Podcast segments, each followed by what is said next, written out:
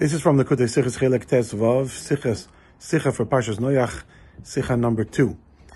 The Zohar says that just like the heaven and the earth opened up and the flood waters flooded the world in the life of Noach, at a similar point in world history, similar to the point that Noach's flood happened within the first millennia, at a similar point in the grand history of the world, the sky and the earth will open up, and the world will be suddenly flooded with an unprecedented amount and quality of knowledge, both godly knowledge and also worldly knowledge.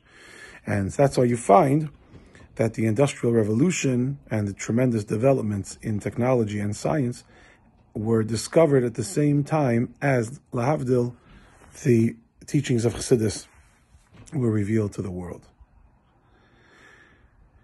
This is what the Zohar says.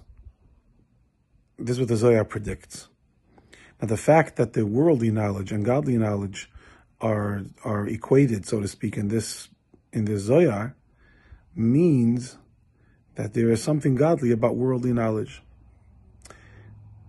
And there are three ways to understand that statement, that there is godliness to be had in scientific and worldly wisdom. The first and lowest way to understand it is that through studying some scientific phenomenon, you can discover good metaphors and how to understand better what it says in the Torah. For example, now there's a technology where people can be speaking at the other side of the world. You don't see them, you don't hear them, you're not even nowhere near them, and yet when they talk and when they move, you can see them on a screen the moment that they're talking and they're moving live, even though you're on the other side of the globe.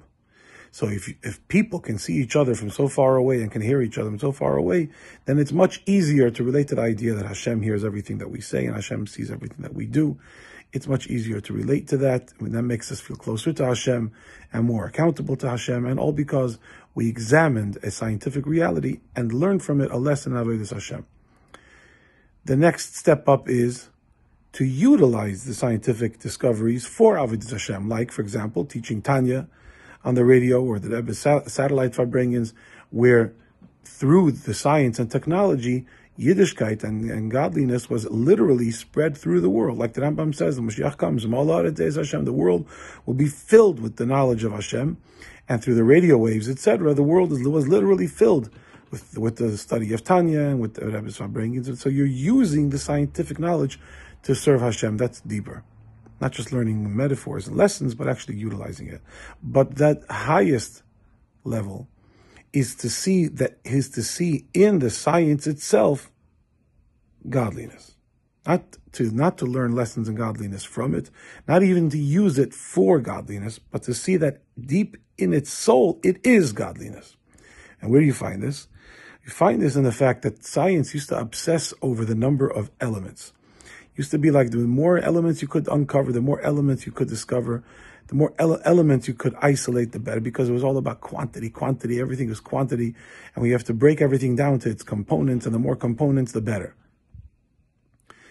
But then came this amazing discovery that actually there is a singularity, there is a single oneness to all of existence, both matter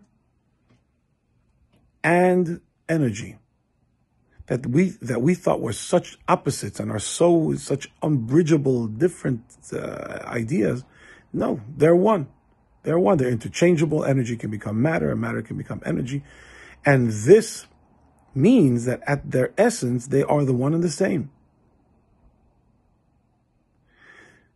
That means that beneath the what looks like a shattered, broken world full of so many components and everything is separate from each other, there is actually unity, real unity in the physical scientific universe.